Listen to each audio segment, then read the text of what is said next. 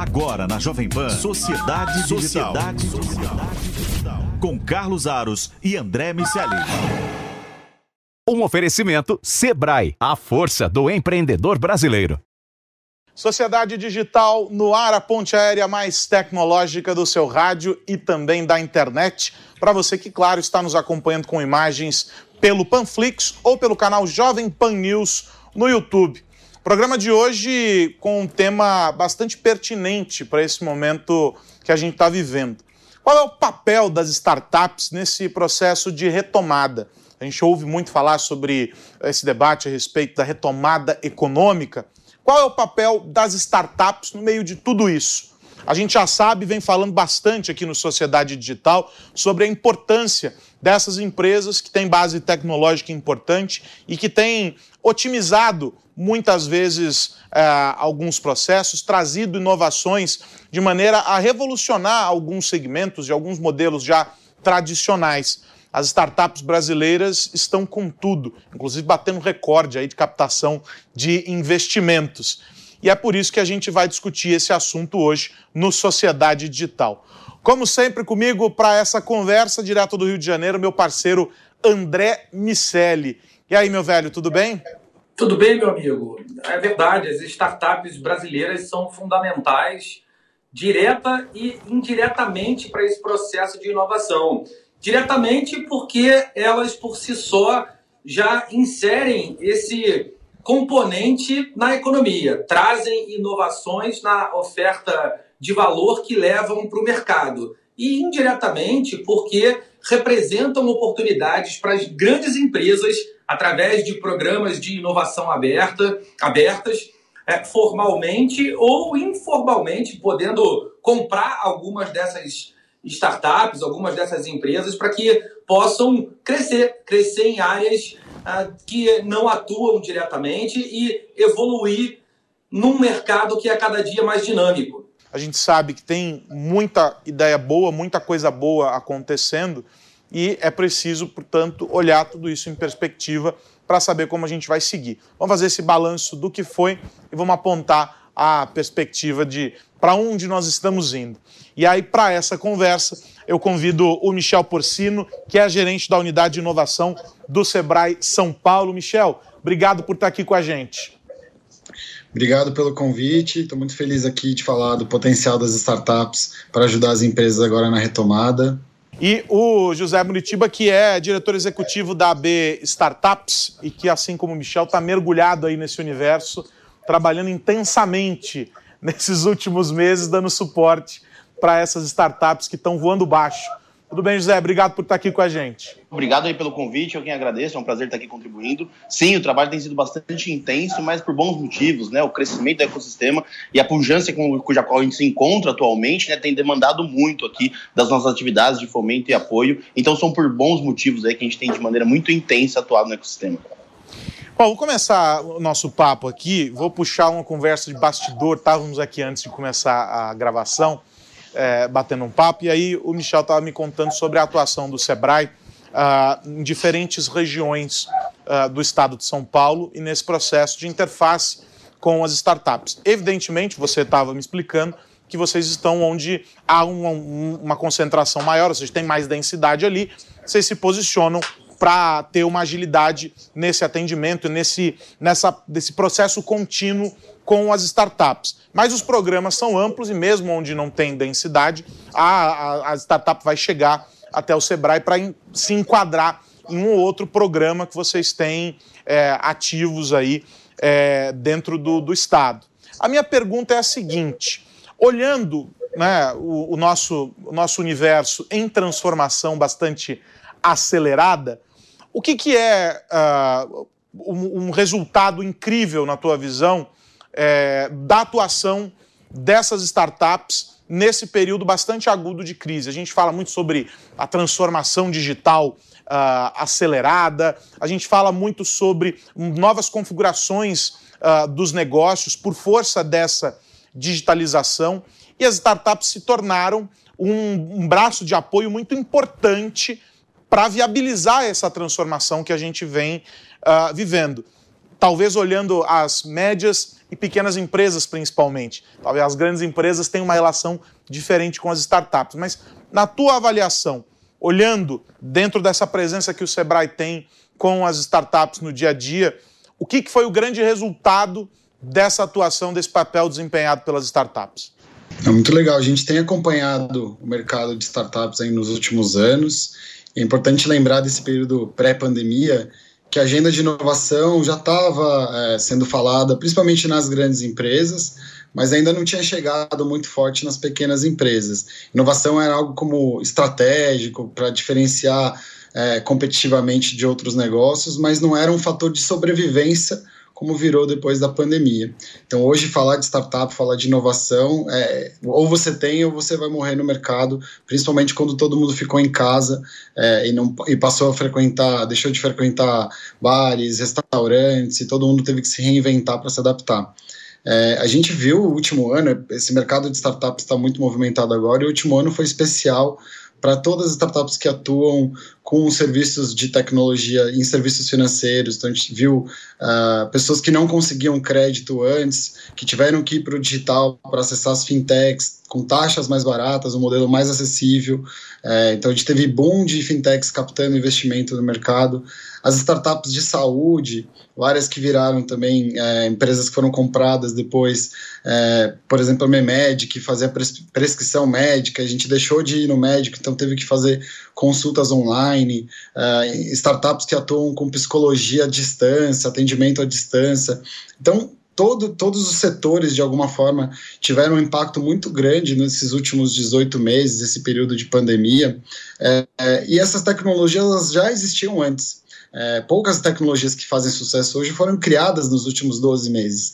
Elas já existiam antes. O que aconteceu foi que as pessoas físicas, as grandes empresas, as pequenas empresas foram praticamente obrigadas a se reinventar e reinventar a forma de fazer os seus negócios, seja criando um e-commerce, utilizando as redes sociais para vender os produtos, acessando os marketplaces para mover as, seus, as suas inovações. Então, as startups acho que criaram mais oportunidades de negócio. Agora que a gente vê que começa essa retomada, o digital vai continuar muito forte. E as startups são, têm sido, na verdade, um grande parceiro dos pequenos negócios para ampliar vendas, para ganhar produtividade, para acessar recursos, enfim, para fazer negócios de forma geral. José, a, o Brasil tem evoluído bastante no processo de captação e amadurecimento das suas startups. A gente tem visto, mesmo em meio à pandemia, IPOs, investimentos externos, o crescimento de uma maneira bem significativa do segmento inteiro, em todas as etapas do processo de crescimento, desde uma ideia daquela captação inicial até essa abertura de capital, passando por fusões e aquisições. Mas a gente ainda é muito concentrado nas soft techs, aquelas empresas de tecnologia que estão associadas à produção de software. A gente sabe que o mundo vive uma crise muito significativa de semicondutores e microchips. Inclusive, o governo Biden anunciou que vai, de alguma maneira, tentar interferir nesse processo, dado que ele começa a impactar o crescimento da economia mundial.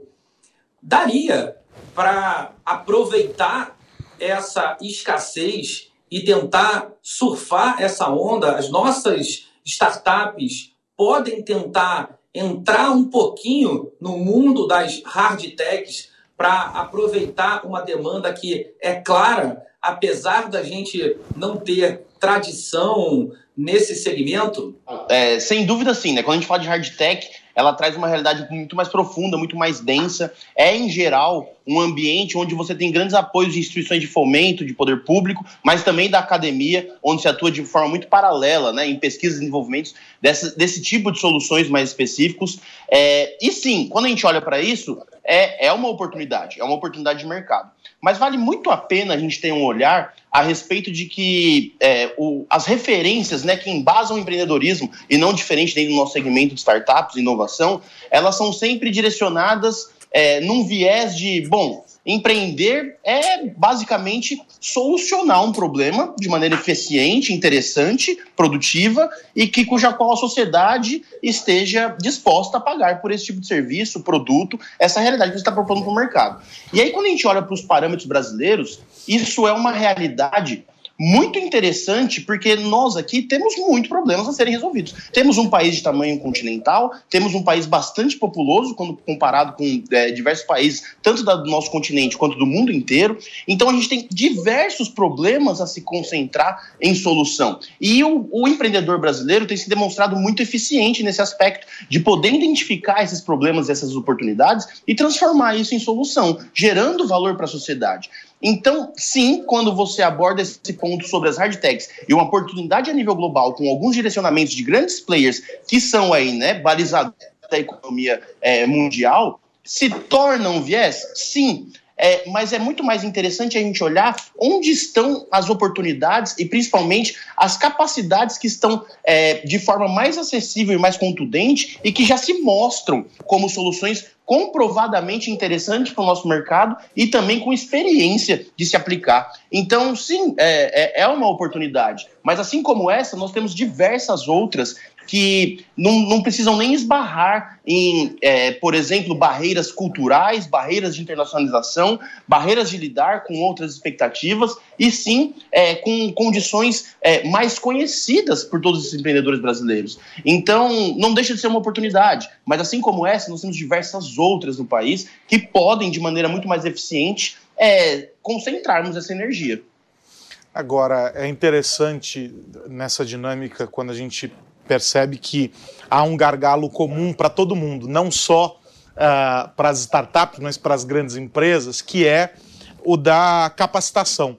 A gente tem um gap enorme de mão de obra, ou seja, falta profissional qualificado para atender uh, a demanda do mercado. Isso quando a gente olha só para o universo de TI, ou seja, principalmente aquelas startups que dependem fortemente uh, de uh, tecnologia para poder escalar, para poder se viabilizar, elas são impactadas também, como as grandes empresas têm sido é, por essa falta de, de mão de obra. É, a gente percebeu que no começo da pandemia é, houve uma reorganização desse processo para tentar apagar uns, alguns pequenos incêndios e, e resolver a história, mas só que o processo foi ficando cada vez maior, o monstro foi ficando maior. Ou seja, se havia uma demanda há um ano e meio atrás, essa demanda hoje é muito maior porque nós temos muito mais do nosso ambiente é, digitalizado. Como que é, esse, é, lidar com esse desafio, Michel, para a, o, o, o ecossistema? Ou seja, de que maneira as startups estão lidando com essa questão da mão de obra, os profissionais estão se tornando cada vez mais caros, a tendência é que se tornem cada vez mais caros e, e fundamentais aí para esse processo de evolução e não há um caminho sem o desenvolvimento uh, tecnológico. Algumas bebem na fonte da universidade, mas e as outras? Sem dúvida. É, talentos é o desafio número um das startups. É muito difícil hoje é, encontrar um desenvolvedor e você acaba disputando com grandes empresas, com bancos, enfim. Todo mundo está virando um pouco startup também. É, mas a gente tem tá animado com iniciativas que têm surgido no mercado. Então, especificamente falando da formação de desenvolvedores, o Brasil nos últimos três anos é, viu a criação de uma série de cursos e programas de bootcamp, de formação é, de desenvolvedores e programadores em escala, que tem ajudado um pouco a suprir essa demanda. É, isso tem sido eficiente, a gente tem visto também outras pessoas fazendo é, mudança de carreira para o mercado de tecnologia, reskilling, que a gente fala.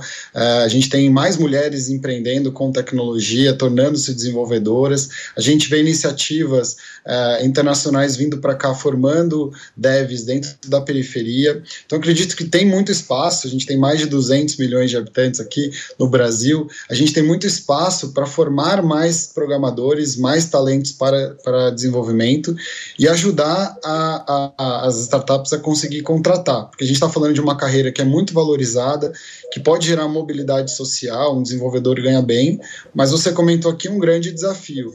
com a pandemia, os nossos talentos estão sendo disputados por startups e empresas globais. Então a gente precisa acelerar na formação dessa mão de obra qualificada, porque a demanda já no Brasil é grande e a pressão internacional é ainda maior. Fica cada vez mais difícil a gente reter um talento. E só comentando um ponto que vocês falaram das universidades, Deep Tech, a gente tem visto esse, esse tema crescer bastante, especialmente na agenda do Sebrae.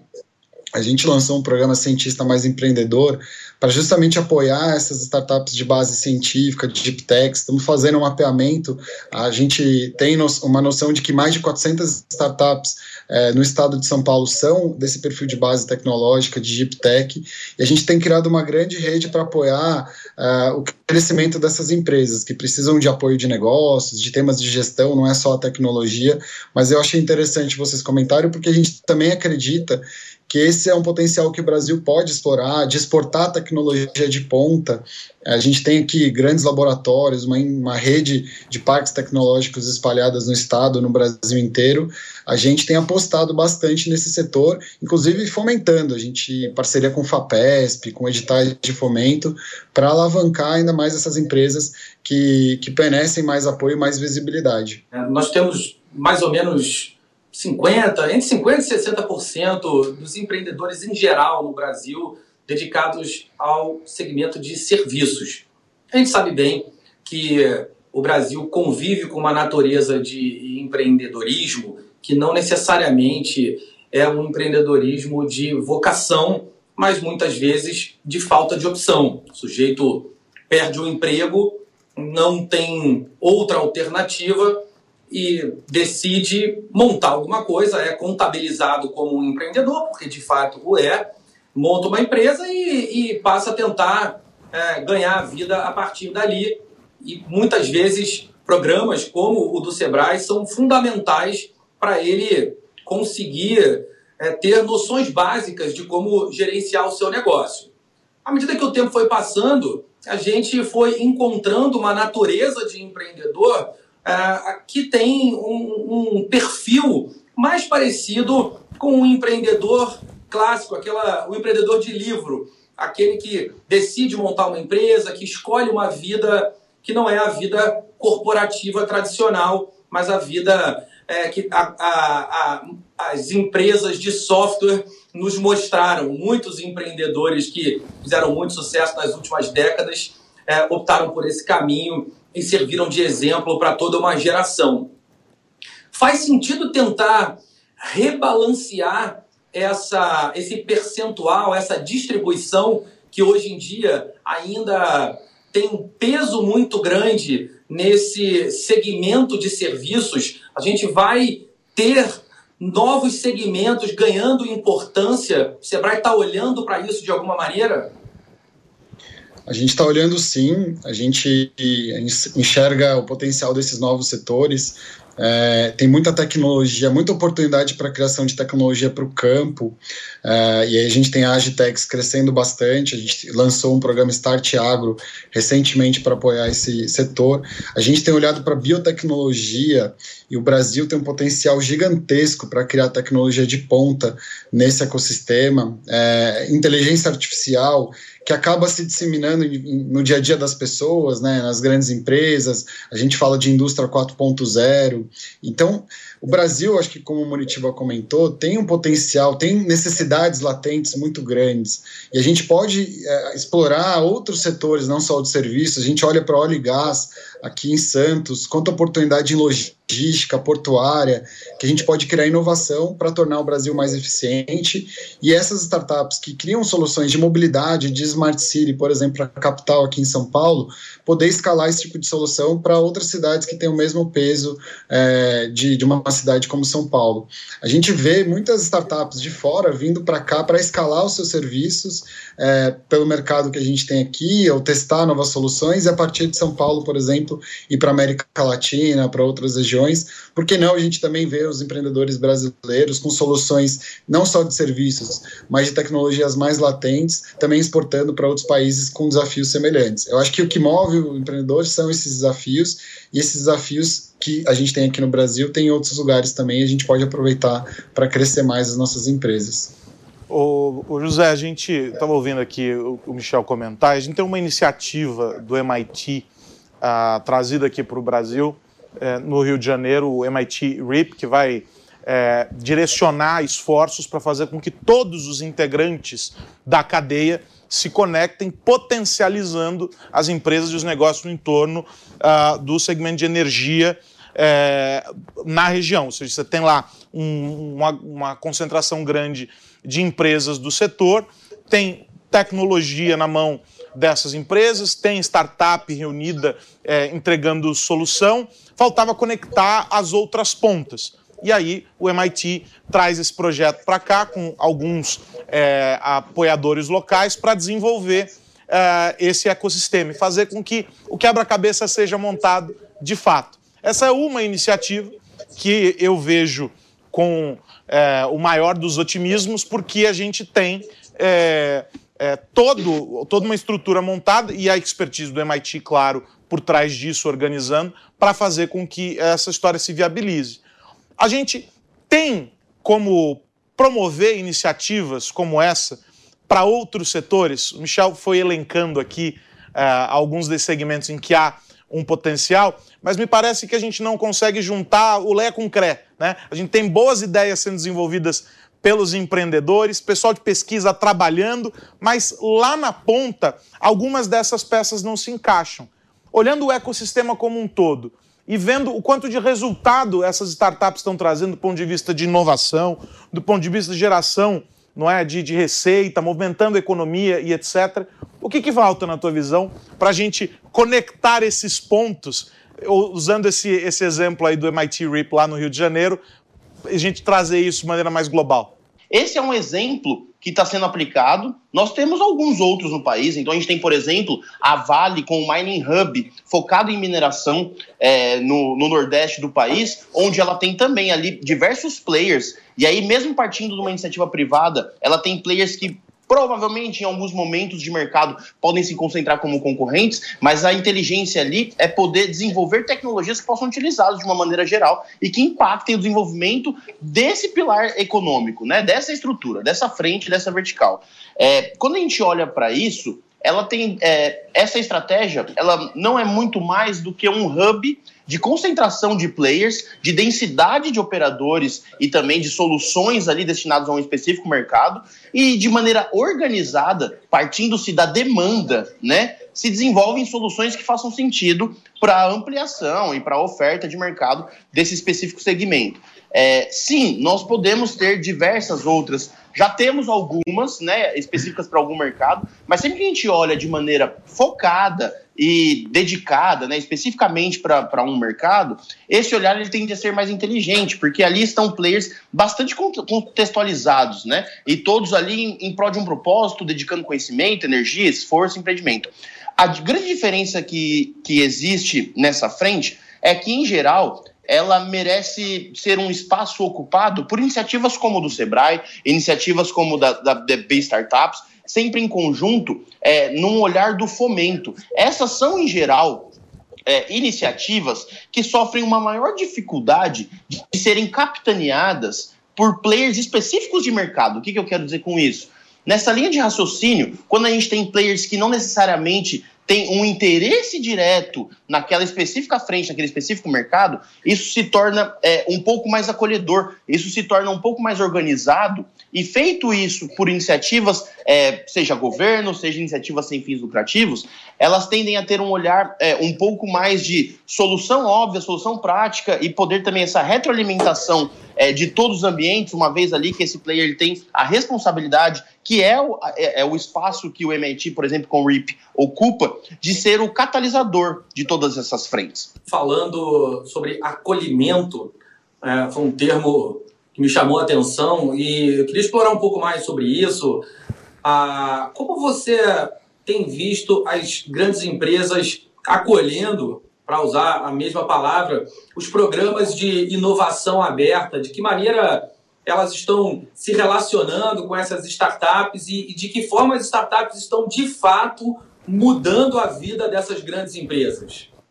Um grande ganho em todo esse relacionamento, e aí quando a gente aplica essa palavra é, acolhimento, né, acolhedor, essa realidade acolhedora em, diante de um relacionamento de grandes empresas com startups, é porque essas grandes empresas têm ali um potencial de ganho que é algo bastante intangível que gira em torno da cultura, da cultura empreendedora, da cultura do nosso ecossistema de inovação, da cultura que as startups empregam no seu dia a dia, de é, errar, de, de, estar exposto ao risco e de estar exposto a essa realidade de incerteza, de grandes dificuldades, que geram constantes erros, é, consequentemente constantes aprendizados e que retomam de novos pontos para colocar esses aprendizados em prática. Tudo isso, em geral, em espaços de tempo muito curtos, é algo que não é presente no dia a dia de grandes empresas.